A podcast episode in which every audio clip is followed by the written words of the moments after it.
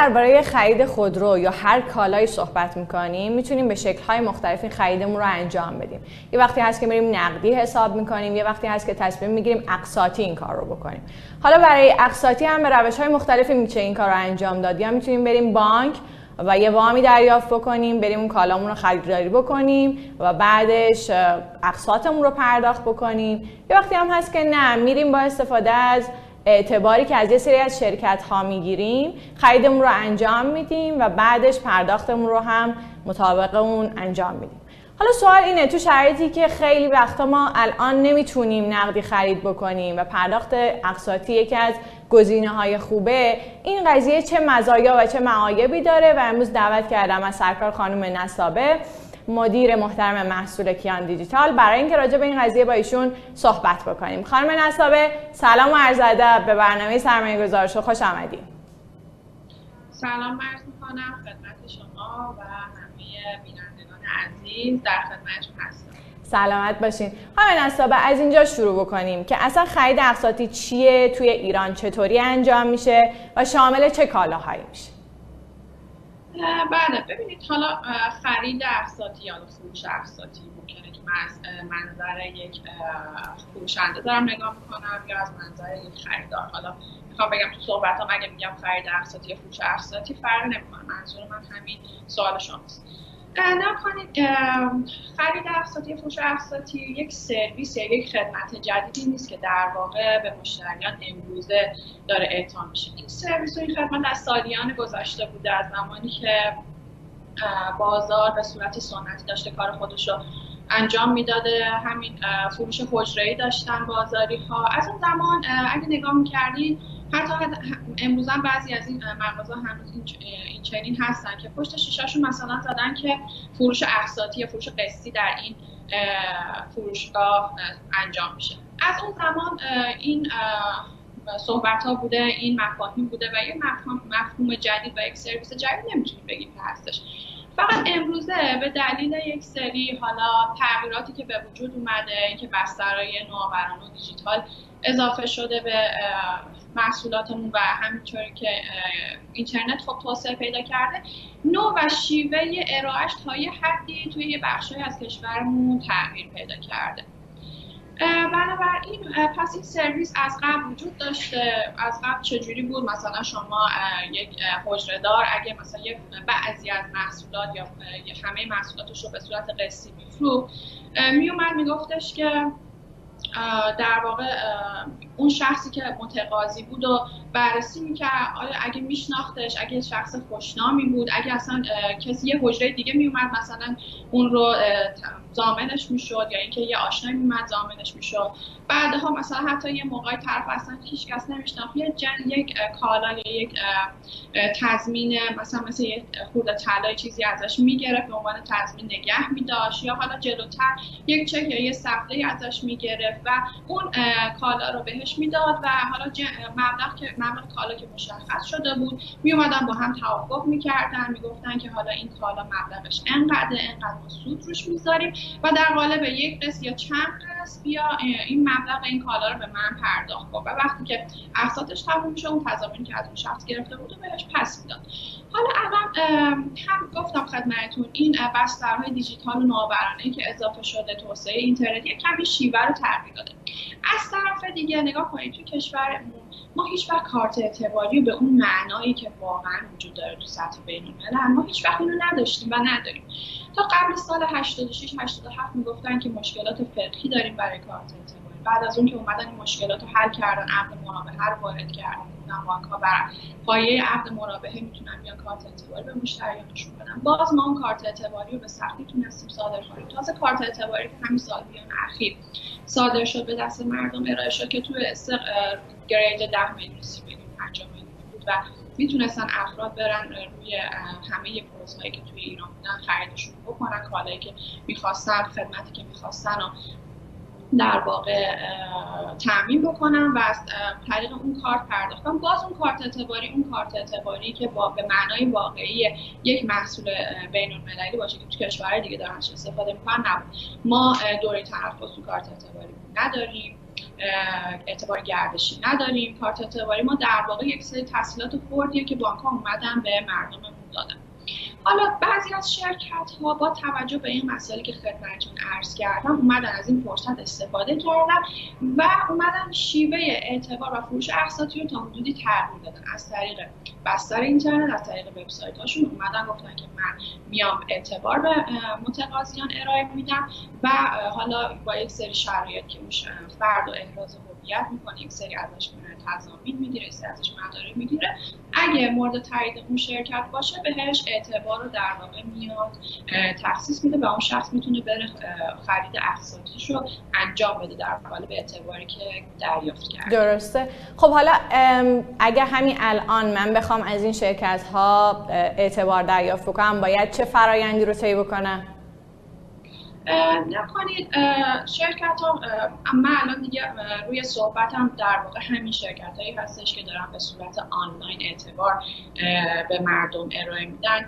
این شرکت ها در واقع شما میرید وارد وبسایتشون میشین یا بعضیاشون حتی اپلیکیشن های خودشون رو دارن. شما یک سری مدارک هویتیتون رو مثل پشت روی کارت ملیتون شناسنامه‌تون و صفحه اول شناسنامه‌تون و یک سری مدارک یک سری اطلاعات هویتیتون رو توی این سایت بارگذاری می‌کنید. در بخش دوم یک سری از شما تضامین می‌خوان. حالا این تضمین می‌تونه مدل مختلف باشه. اونو باز ارائه میدین با توجه به تصمیمی که شما براتون امکان پذیر هستش و اون سایت اقدام می‌کنه اگه شما رو بررسی می‌کنه اگه اراده هویت شما تاییدش باشه شرایطش رو داشته باشید به شما اعتبار رو تخصیص میده. حالا این سایت ها به دو مدل دارن الان کار می‌کنن. بعضیاشون زنجیره فروشگاه های خودشون رو دارن. شما از اون فروشگاه هایی که در واقع امکان پذیر هستش و توی اون در واقع وبسایتشون یا توی اون پروفایل اون شرکت معرفی شده می‌تونید برید خریدتون انجام بدید بعضی دیگهشون هستن که نه شما آزاد هستید. می‌تونید برید هر هر پوزی هر درگاه اینترنتی هر اون خدمت یا اون کالایی که می‌خواین و مطلوب نظرتون هست رو خریداری کنید و از اون اعتباراتون استفاده کنید. وقتی راجع به اعتبار دارین صحبت می‌کنین منظورتون چه مبلغیه؟ یعنی ما حداقل و سقفش تقریبا چقدره؟ این فروشگاه هایی که خدمتتون عرض کردم شرکت های خدمتتون عرض کردم در واقع الان مبالغ خیلی بالایی رو ارائه نمیدن. فکر می‌کنم الان تا چیز آخرین مبلغی که من خاطر دارم حد اکثر 20 میلیون تومن هستش. ولی خب کف مبلغش هم از زیر یک میلیون تومن حتی خودتون می‌تونید بگید که درخواست کنید مثلا 500 هزار تومن یک میلیون درخواست کنید و حالا بسته به اون سیاست اون سایت اون شرکت می‌تونید تا 10 میلیون 14 15 و 20 میلیون اعتبار دریافت کنید شما راجع به تضامین یه صحبتی کردین. یکی از سوالات من اینه که این تضامین چه چیزهایی هستن و ما به عنوان تضمین باید چه چیزهایی رو به این شرکت ها بدیم بله نکنید با سلیقه‌ایه و یک چیز استاندارد نیست که بگیم همه شرکت ها دارن از یک استاندارد استفاده می‌کنن مثل بانک ها که تحصیلات میدن مشخصه که باید شما در قبال اون تحصیلات چه چیزی رو ارائه کنید. خیلی سلیقه‌ای دارن عمل می‌کنن و حالا با توجه به قدرت ریسکی که دارن تضامین که دارن دریافت می‌کنن و خب تفاوت می‌کنن بعضی از این شرکت ها چک می‌گیرن که خب الان خدا رو چک سیادی خیلی راحت تر می‌تونن بررسی کنن و سابقه اون شخص رو بسنجن.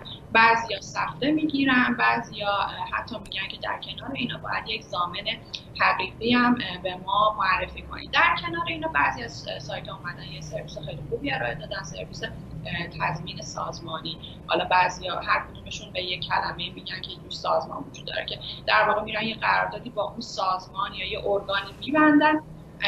حالا گواهی کسب از حقوق تضامین مورد نظر نامه و هر چیزی که مورد نیاز هست و در قبال یک قرارداد با اون سازمان عکس می‌کنن و با توجه به اون لیستی که اون سازمان ارائه می‌کنه از پرسنلش به اون پرسنلش با همون توافقی که اعتباری که از قبل مشخص شده که برای مثلا شخص X یا Y چه مبلغی ارائه بشه اون مبلغ رو ارائه می‌کنن میگم با توجه به سیاست و قدرت ریسک پذیری این شرکت الان تضامینی که گرفته میشه متفاوته. خب من فکر کنم که ولی بیشتر چون یه بررسی قبل از این برنامه من خودم داشتم روی این شرکت ها فکر کنم دست چک تو خیلی از این شرکت ها خیلی معقول بوده و خیلی ضروری بوده. حالا بعضا این رو نداشتن. این قضیه دست چکی خب خیلی از ماها الان دست چک نداریم. من می‌خوام این سوال از شما بپرسم. می‌دونم که شاید تو هیته شما هم نباشه. ولی می‌خوام بدونم که اگه یه نفر دست چک نداشته باشه چه اتفاقی براش میفته یا اگر بخواد اصلا دست چک بگیره باید چه مراحل رو پشت سر بگذاره؟ بله همونجور که حتما می‌دونید الان دیگه چک همه شده چک سریادی چک سریادی یک معایب داره یک سری مزایا مزایاش اول خدمتتون بگم. نکنید چک سریادی الان دیگه جاهایی که استفاده میشه و کسایی که چک سیادی دارن کاملا میشه عقبه اون شخص رو در مورد اون چک رفت و بررسی کرد. حالا از طریق یک اپلیکیشنی که حالا ارائه شده جدیدن یا از طریق یک کد اس که فکر کنم 701 701 باشه دقیقش یادم نیست. شما می‌تونید اون unique code اون unique code ی که هر دست چکی داره مال هر شخصی هستش به این اپ یا به این شماره اس کنید و وضعیت اون چک رو شما دریافت کنید که پنج وضعیت به شما بر برمیگردونه وضعیت سفید زرد نارنجی قهوه‌ای و قرمز. که حالا با سفید اینجوری هستش که شما هیچ چک برگشتی نداشتین هیچ بدهی ندارید و حالا زرد مثلا یک یا دو تا چک برگشتی داشتی همطور که میره پایین تا به قرمز می‌رسه دیگه هم تعداد چک های برگشتی شما بیشتر میشه و هم در واقع بدهی شما بیشتر میشه. و این خب خیلی خوبه دیگه. حالا برای همین شرکت ها برای خیلی جاهایی که می‌خوان چک بگیرن اینو بررسی می‌کنن و ببینن که واقعا این شخص خوش حساب هست و میشه در واقع به عنوان تضمین ازش چک گرفت و روش حساب کرد یا نه. حالا معایبش چیه؟ خب این دیگه مثل قدیم در گرفتن دست چک به اون آسونی قدیم نیست که حتی شما حالا یک حساب پرگردشی داشتین یک آشناییتی با رئیس شعبه داشتیم می‌رفتیم دست چک می‌گرفتیم. الان دیگه اونجوری نیست. شما باید یه سری در واقع احراز هویت بشین یک سری شرایط اولیه داشته باشید حالا شرایطش تا اونجایی که من خونده بودم یکم هم سخته. مثلا اینکه باید حتما ملک داشته باشین یه گواهی به بلند مدت پنج ساله که شیش ماه ازش گذشته یه سپرده بلند مدت با حداقل موجودی 5 میلیون تومن که 6 ماه ازش گذشته داشته باشید حساب جاریتون دو سال ازش گذشته باشه و شغلی که دارید مثلا بتونید که حتما اینو احراز کنید برای اون شعبه که شما شغل دارید که شغلتون در واقع طولانی مدت به اون مشغول هستین و مشخص کنید که محل کارتون کجاست. همه اینا رو باید داشته باشین تا اون بعد وارد مرحله دریافت دست چک بشین. خب اینا همه یکم الان دیگه واقعا برای همه آسون نیست دریافت دست چک به مثل قدیم. برای همین خب از طرفی خب شخص می‌خواد بره اعتبار بگیره نیاز به دست چک داره نمی‌تونه. برای همین الان شرکت هایی که تضامین دیگه به جز چک مثل سفته دریافت می‌کنن خب یک ارزش افزوده بیشتری نسبت به شرکت هایی که فقط چک دارن دریافت می‌کنن توی این حوزه دارن. خب یه نکته دیگه اینه که قبلا من یادمه که اصلا افرادی که تو شرکت های خصوصی کار می‌کردن عملا نمی‌تونستن دست چک دریافت کنن. یعنی می‌گفتن شما باید حتما کارمند دولت باشید تا بتونید دریافت کنید. یا اینکه باید تجار باشید و کار تجارت انجام بدید تا بتونید به شما دست چک بدیم. الان هم همین وضعیته یا نه؟ کارمندهای شرکت های خصوصی الان می‌تونن برای دست چک با این شرطی که شما گفتین اقدام بکنن. نه قبلا هم واقعا حالا قبلا فکر کنم راحتتر بوده حالا میگم با یک چون خیلی ساختارمند نبود دریافت دست چک می‌شد حتی شما مثلا با همین صحبت با یه رئیس شعبه یا اینکه یه گواهی از شرکتتون می‌گرفتید گواهی که مثلا شما تو این شرکت مشغول به کار هستید و اینقدر حقوق دارین می‌تونستید دست چک بگیرید. الان با شرایطی که خدمتتون عرض کردم امکان دریافت دست چک برای هم این افرادی که خدمتتون گفتم وجود داره. و می‌تونن برن درخواست دست چک بدن. ولی خب به یکم شرایط سختیه ولی با توجه به این تجربیات بعدی که توی سیستم بانکی ما در خصوص تعداد بالای چک های برگشتی وجود داره به نظرم خب الان معقول شده این شرایط و اینکه هر کسی هم دست چک بگیره. خب بازم الان به نظرم این یک راهکاری که فکر شده بهش. درسته. خب خانم نصابه یه سوال دیگه من اینه که اگر به هر دلیلی اقساط ما عقب بیفته یعنی ما الان تو شرایطی هستیم که واقعا احتمال این که اقساطمون عقب بیفته وجود داره. می‌خوام ببینم چه اتفاقی میفته در این حالت. بله نه این شرکت ها به دو روش دارن عمل می‌کنن. بعضی هاشون میگن که ما یه سیستم point management ی داریم که شما اگه پشت حساب باشین هی point تون بیشتر میشه یه معلوم یه بهتری نسبت به سیستم ما داریم و می‌تونید این برای دفعات بعد که می‌خواین credit بگیرید در واقع credit های بالاتری بگیرید. شرکت های دیگه هستن که نه واقعا نرخ نفوذ براشون مهمه و نمی‌ذارن که هی بدهی مشتریان زیاد بشه کلا شرکت ها سعی می‌کنن مثلا تا یه قسط دو قسط تا حداقل بعضیاشون تا سه الی چهار قسط رو بیان تعامل کنن که اگه دیر میشه هی به مشتریشون زنگ می‌زنن اسمس میدن که مثلا بدهشون رو پرداخت کنن. ولی اگه نشد دیگه وارد این وارد این موضوع میشن که تضامینی که اون شخص بهشون ارائه داده رو در واقع به اجرا بذارن که حالا دیگه اگه چک باشه که وارد دعواهای دادگستری و اداره ثبت میشن و اگه تضمین باشن که دادگستری دوباره وارد جنگ دادگستری و این موارد میشن تا بتونن که به هر ترتیبی که شده بالاخره این نرخ نفولشون شرکت ها بیارن پایین. چون به حال اینا شرکت های خصوصی عموما هستن که منابع محدودی دارن و اگه بخوان پولشون بذارن هی بره بالاتر. خب خیلی براشون هزینه بر میشه و آیندهشون واقعا دوچار یعنی مشخص نمیشه که می‌تونن به این بیزینس ادامه بدن نه. خب حالا با توجه به اینکه ما تو شرایطی هستیم که گرفتن اعتبار از این شرکت ها حتما یه سری مزایایی داره یه سری معایبی داره.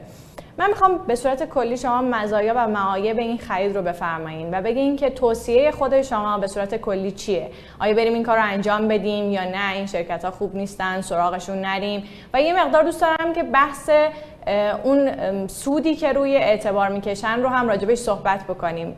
اگر من ده میلیون اعتبار می‌گیرم قرار چقدر؟ پس بدم به این شرکت ها بله به نظرم نکته مهمی که حتما صحبت بشه. یا کنید به هر حال من اول از مزایای این شروع می‌کنم.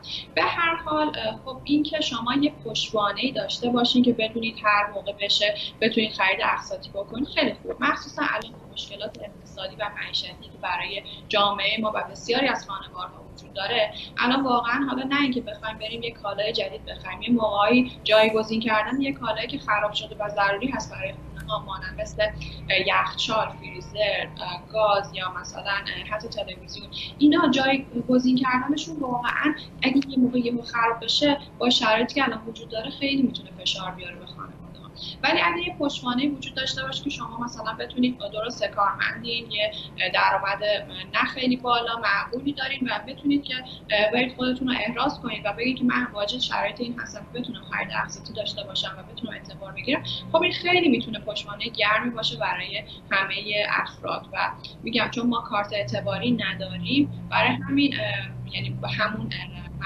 که خدمتتون عرض کردم ما نداریم. خب این می‌تونه یه جایگزین خوبی به نسبت باشه توی کشورمون برای این موارد. ولی از طرفی حالا وارد اگه بخوام وارد معایب این طرح بشم و نکته که خودتونم اشاره کردید این درصد سودهایی هستش که در واقع این شرکت ها دارن میدن. از طرفی گفتم خدمتتون این شرکت ها شرکت های خصوصی هستن پشتوانه مالی آنچنانی نداره از یه جهاتی با حق بهشون بدیم تأمین مالی نمودن براشون واقعا هزینه بره چه بخوام برن تحصیلات بانکی بگیرن چه بخوام برن تأمین مالیشون از افراد حقیقی یا مثل لیزینگ ها انجام بدن. این هم به علاوه از به علاوه از نسبت به این تامین مالی که خدمتتون گفتم اینا خودشون تو شرکت بالاخره یک سری هزینه دارن. هزینه های زیر ساختشون هزینه های نگهداشت سیستمشون هزینه های پرسنلیشون و یک سری هزینه های دیگه. برای همین نسبت به اون در واقع تامین مالی که دارن باید باز بیان یه سری درصد اضافه کنن بابت اینکه این هزینه ها رو بخوان پوشش بدن. میگم از این جهت می‌تونیم واقعا حق بهشون میدیم که هزینه هاشون بالاه و باید این درصد سودشون رو ببرن بالا. ولی یه جاهایی که درصد سود هم خیلی بالاه هم واقعا با مردم شفاف نیستن. مثلا میان میگن که ما درصد سودمون در واقع برای مثلا 10 میلیون تومان 22 درصد 23 درصد 25 درصد حتی 26 درصده.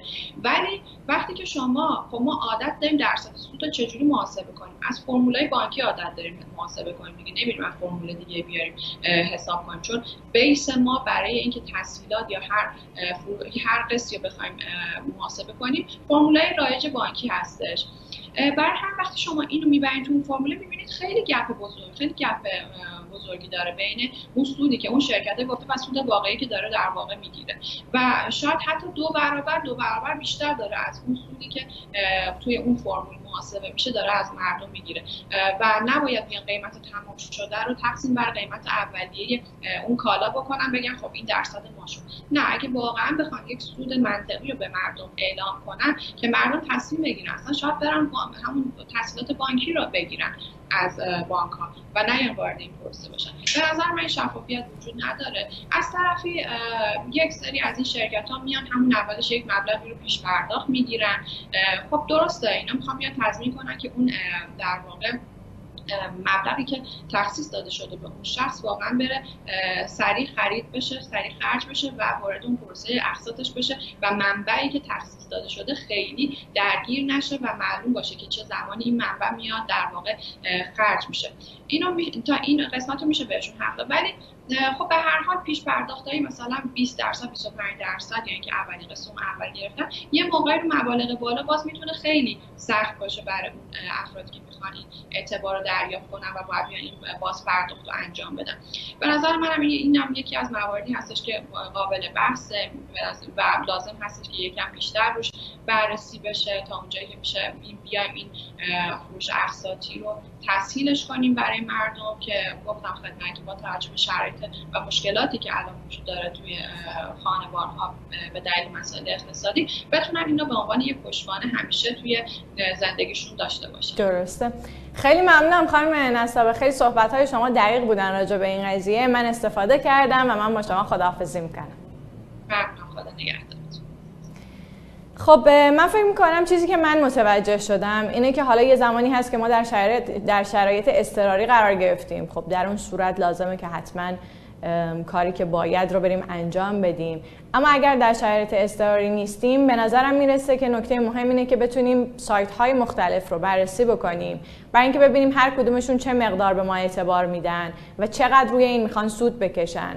و یک بار خودمون از طریق اون فرمول های رایج بانکی حساب بکنیم برای اینکه ببینیم آیا اون مقداری که اون شرکت اعلام کرده با اون مقدار واقعی که از طریق بانک در نهایت پرداخت میدین یکسان هست یا نیست و اگر این اختلافش خیلی شدیده خب احتمالا باید در تصمیم گیریمون یه مقدار تجدید نظر بکنیم.